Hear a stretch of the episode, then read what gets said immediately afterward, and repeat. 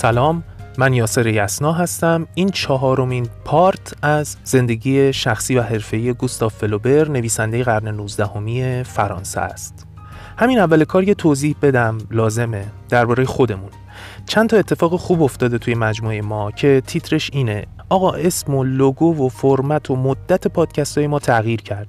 جریانم اینه که دو سه تا آدم خلاق به گروهمون اضافه شدن و خلاصه همه چی رو کوبیدن و دوباره از اول ساختن. البته بجز موضوع و محتوا که همچنان سر جای خودشه. دلیل اصلی تغییرات هم پیامهای شنونده ها بود یعنی خود شما. سپارت اول رو شنیدید و در موردش نظر دادید و گروه هم تصمیم گرفتن که این تغییرات رو انجام بدن. منم خب دوگم بازی در نیاوردم. گفتم آقا ریش و دست خودتون داریم کار گروهی می‌کنیم و هر تصمیمی می‌گیرید بگیرید. منتها الان شما می‌تونید همچنان قضاوت بکنید نظر بدید پیشنهاد بدید و این سیستم جدید رو هم نقد بکنید. بچه ها اسم این پادکست ها رو گذاشتن گارسه. یعنی توی تمام اپلیکیشن های مختلف که ما صفحه کانالی یا گروهی داریم به همین اسم فعاله. یعنی دیگه ما 13 دقیقه نیستیم. چون کلی پیام رسید که آقا 13 دقیقه خیلی کمه و تا گوشمون گرم میشه تموم میشه و این حرفا ما هم تصمیم گرفتیم که مدت پادکست رو بیشتر کنیم. یعنی بین 20 تا 40 دقیقه. قول میدم بیشتر از 40 دقیقه نشه.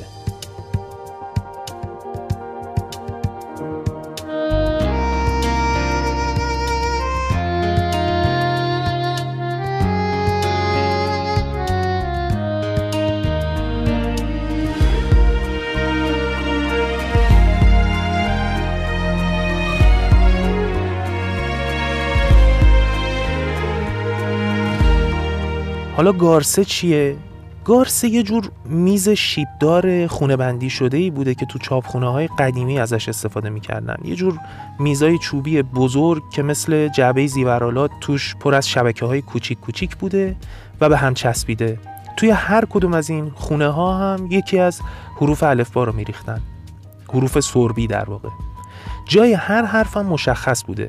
یعنی مثلا یه مش حرف سین میریختن توی یکی از خونه ها و خونه های چپ و راستش می شدن حالت های مختلف و اندازه های مختلف از همون حرف. مثلا همین حرف محترم سین برای خودش سه تا جعبه داشته سین اول، سین وسط و سین آخر و کلا همه حروف دیگه هم به همین ترتیب. حتی نقطه ها، ویرگولا، خط فاصله ها و پرانتزا هم هر کدوم توی اندازه های مختلف خودشون تو جعبه های جدا جدا چیده می شدن حروف چینای قدیمی هم پای میز گارسه وای میستادن و طبق متن دستنویسی که جلوی روشون بوده دونه دونه حروف رو از جای خودشون بر می داشتن و توی کلیشه های چاپی کنار هم میچیدن و میبستنش به دستگاه. و خلاصه با این مکافات یه صفحه از یک کتاب چاپ می‌شد. یعنی هر صفحه از کتاب لاقل 4 5 ساعت فقط زمان می برده که حروف چینی بشه. حالا نمونه گیری و غلطگیری و این قصه ها بمانند. تازه اگه قرار بود مثلا یک خط از یکی از صفحه ها حذف بشه که دیگه وامصیبتا کل کلیشه باید از اول تنظیم می‌شد. حالا این روش رو مقایسه کنید با سیستم الان که یه صفحه متن ظرف دو دقیقه تایپ میشه اونم با کمترین غلط. بعد تازه اگر بخواد کل صفحه هم حذف بشه سیستم ورد خودش یه جوریه که همه صفحه های بعدی رو به طرفة‌العینی کنار هم میچینه. حالا این حرفا شاید برای جوانترها کم خندهدار باشه ولی من چون از نسل پاگردی ها هستم یعنی درست سر پیچ سنت و مدرنیته به دنیا آمدم تجربه کار با ابزارهای داغون قدیمی رو دارم. یه دوره هم با گارسه کار کردم. با اینکه خیلی سخت بود ولی واقعا مزه چاپ واقعی رو انگار با اون سیستم می‌شد چشید. اون زمان توی هنرستان رشته لیتوگرافی میخوندم و چاپ سنتی جزو دروس پیش نیاز ما بود. که باید پاس می‌کردیم. خلاصه توی کارگاه چاپ بودیم و بوی بنزین و گرد سرب و رد جوهر روی لباس و در و دیوار یه چیز کاملا طبیعی بود که مثلا بتونیم یه صفحه ناقابل کتاب چاپ بکنیم. حالا یه عکس از میز گارسه هم توی کانال می‌ذارم که ببینید چه چیز عجیب و جذابی بوده البته. گارسه هم مهمترین عضو چاپخونه های قدیم بود و حروف چینا هم جزو گرونترین کارگرای چاپخونه قدیم بودن. به هر حال بچه ها این اسمو برای مجموعه ما انتخاب کردن چون حالا هم می‌دونستن که من ازش خاطره دارم هم اینکه به کاری که داریم می‌کنیم خیلی می‌خوره چون گفتیم که اینجا قراره پر بشه از داستانهای گویای زندگی نویسنده های جهان طوری که همیشه با مراجعه به فایل های پادکستی گارسه یعنی مجموعه خودمون همه بتونن نویسنده های مورد علاقهشون رو توی یکی از کشوهای کانال پیدا کنن و قصه زندگیشو بشنون. کانال که میگم منظورم همه صفحات گارسه در اپلیکیشن های مختلفه خب خیلی حرف زدم. بریم باقی ماجرای زندگی گوستاف فلوبر رو براتون تعریف کنم که می‌خوایم پروندهش رو ببندیم و بریم سراغ نویسنده بعدی. لطفا اگه بچه دور براتون هست هدست بزنید یا هنسفیری چون شنیدن این پارت برای بچه ها توصیه نمیشه.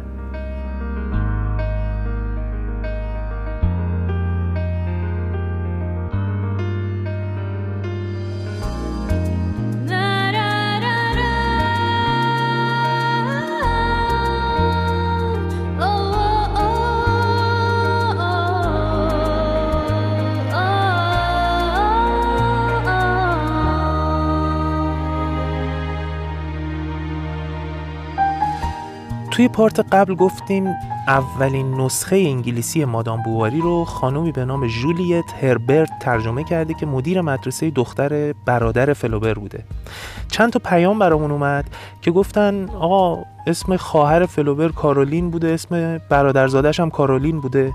چجوری میشه؟ حالا لازمه که این توضیح رو بدم که خواهر فلوبر در سن جوونی حدوداً 24 سالگی موقع وضع حمل از دنیا میره و برادر فلوبر به یاد اون اسم دخترش رو می‌ذاره کارولین به همین سادگی. اما یه نسخه انگلیسی دیگه هم در سال 1886 از کتاب مادام بواری منتشر شد که زحمت ترجمهش افتاد گردن دختر کارل مارکس. بله همون نظریه پرداز آلمانی. جریانش هم این بوده که یک سال قبل یه ناشر لندنی به نام هنری ویستلی از النور مارکس می‌خواد که این کتاب رو به انگلیسی ترجمه بکنه.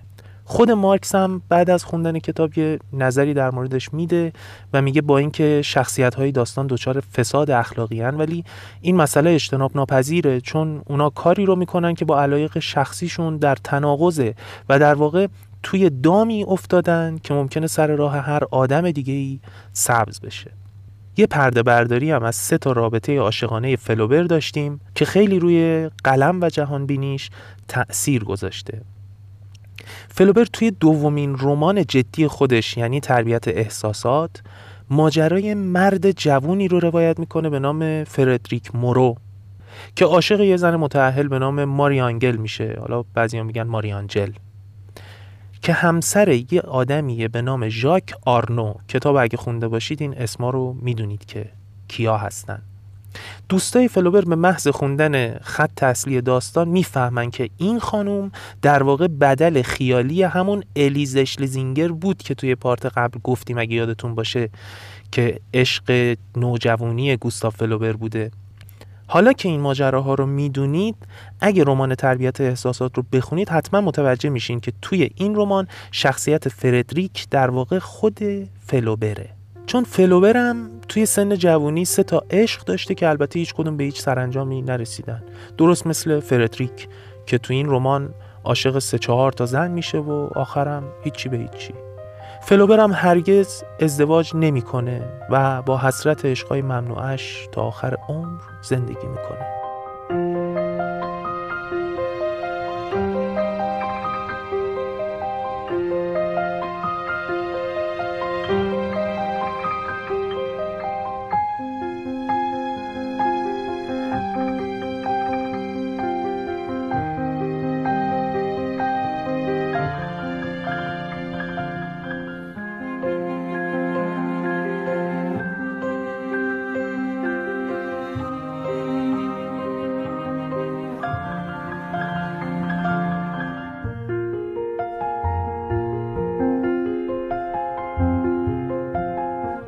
حالا یه فلاشبک کوچولو بزنیم به سالهای جوانی فلوبر که اگه یادتون باشه توی 19 سالگی به پاریس رفت و سه چهار سال بعدم درس و مشق رشته حقوق و ول کرد و برگشت به روان یعنی شهر پدریش.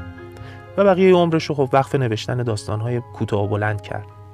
در واقع دلیل اصلی این ماجرا این بوده که میگن البته میگن توی پاریس فلوبر گرفتار روابط جنسی متعدد با فاحشه های پاریسی میشه و حتی چند تا بیماری مقاربتی هم می‌گیره که میگن تا آخر عمرش هم با این بیماری ها درگیر بوده. حالا برگردیم به رمان تربیت احساسات. این رمان هم مثل باقی داستانهای فلوبر جنبه های واقع گرایانه رمانتیک داره و کلا با امید و توهم و خیال پردازی دشمنی خونی داره. خود فلوبر یه جایی گفته مردم آثاری رو میپسندن که به توهماتشون دامن می‌زنه. پس احتمالا کتاب تربیت احساسات من اصلا فروش خوبی نخواهد کرد چون این کارو نمی‌کنه. با این حال نسل جوون نویسنده های ناتورالیست اروپایی تربیت احساسات رو مهمترین داستان توی ادبیات فرانسه می‌دونستن. و بعضی از منتقدا حتی به این کتاب لقب جلد دوم انجیل دادن. یه کوچولو هم در مورد رمان بگم به اونایی که نخوندن. که امیدوارم برن بخونن. ببینید فردریک یه جوون با اراده و پر از آرزوهای بزرگه که کم کم از خواسته هاش دست می‌کشه و میفته تو فاز عشق و عاشقی. اونم از نوع ممنوعه. در نهایت فردریک که اتفاقا حقوقم میخونده و حتی دوست داشته وزیرم بشه دقت می‌کنید دیگه عین خود فلوبر. ولی به هیچ کدوم از آرزوهای خودش نمی‌رسه و از همشون میگذره و زندگیش به کلی در راه احساساتش فنا میشه. حالا توی همین سالایی که فردریک در حال نزدیک و دور شدن از معشوقه هاشه فرانسه داره تکونهای محکم سیاسی و اجتماعی می‌خوره. اما فردریک فقط تماشاچیه. هیچ فعالیتی هم نمی‌کنه. در واقع فرانسه توی سالهایی که قسمت بیشتری از تربیت احساسات تو اون سالها روایت میشه در گیر و دار جنبش ها و شورش های انقلابیه.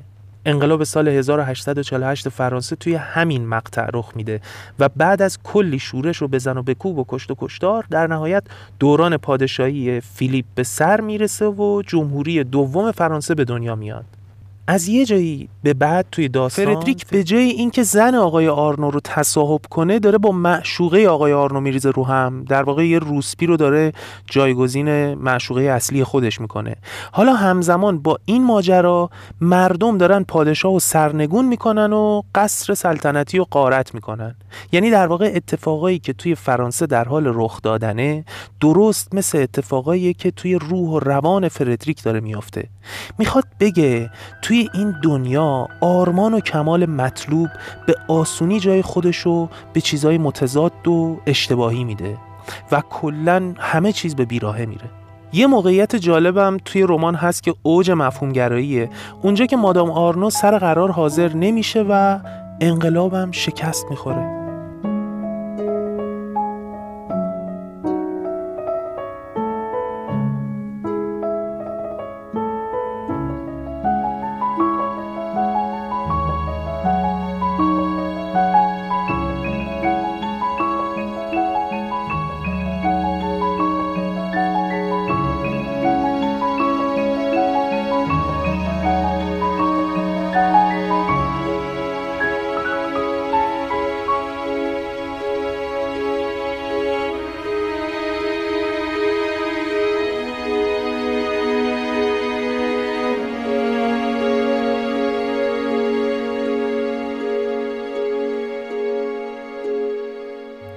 قاعدتا دیدگاه فلوبر درباره خانوما از همین تجربه های ناموفقش شکل گرفته دیگه.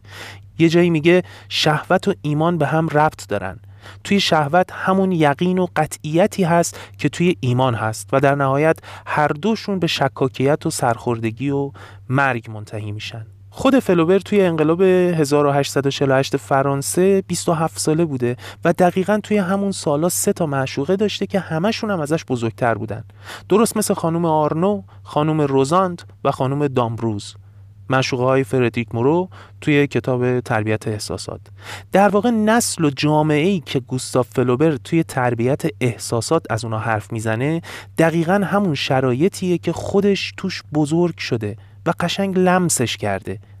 اینم بگیم که فلوبر البته از اون نویسنده هایی بوده که از دخالت زندگی شخصی نویسنده توی رمان خیلی نفرت داشته. اصلا کلا از این مدل سبکا بدش می اومده اما خب داغ این حسرت های بزرگ عاطفی انقدر براش بزرگ بوده که بی اختیار قلمش به این سمت رفته دیگه.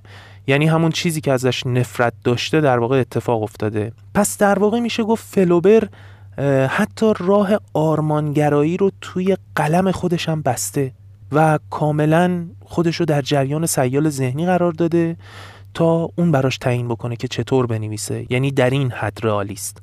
یه نکته جالب دیگه هم درباره تربیت احساسات بگم اینکه نوشتن این کتاب هفت سال طول کشیده یعنی دو سال بیشتر از مادام بواری.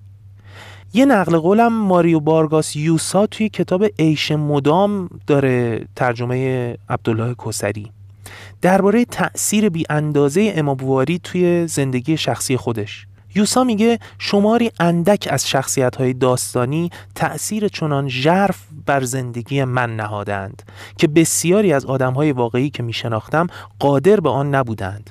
اغلب درباره مادام بواری این را تکرار می کنند که این رمان به یک ضربت خود را از رومانتیزم جدا کرده و آغازگر جنبش رئالیسم شده. اما اگر بگویم این رمان به جای انکار رومانتیزم آن را به کمال رسانده به حقیقت نزدیکتر است.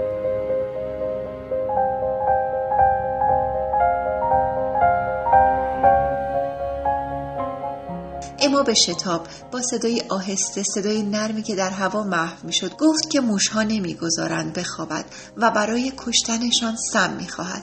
جوستن گفت باید به آقا بگویم. نه لازم نیست. خودم بعدا به او می‌گویم. برویم راه را برایم روشن کن. پا به راه روی گذاشت که در لابراتوار به اون باز می‌شد. کلیدی با برچسب انباری به دیوار آویخته بود.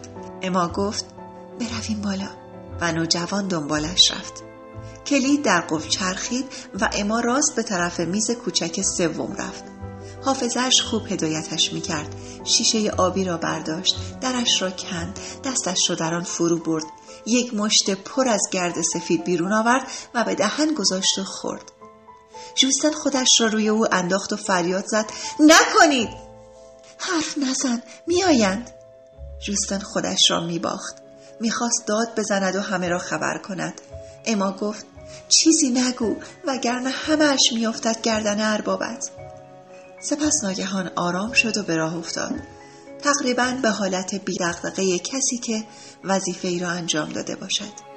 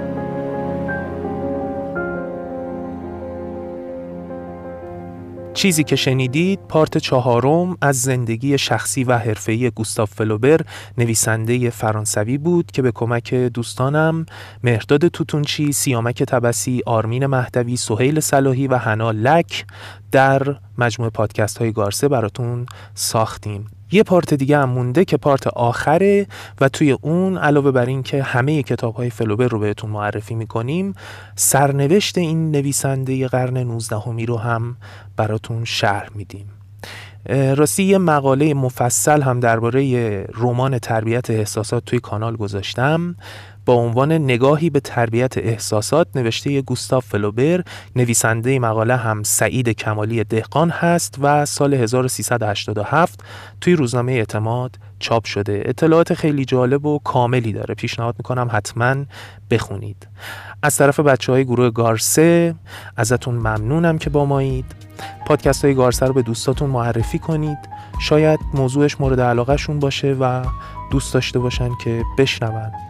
هر نقد و نظری هم دارید فعلا توی آیدی خودم در بیوی کانال تلگرام بفرستید تا page اینستاگرام گارسه هم راه بیفته و راحت بتونید هم نظراتون رو کامنت کنید و هم در تولید فایل ها کمکمون کنید. ارادت.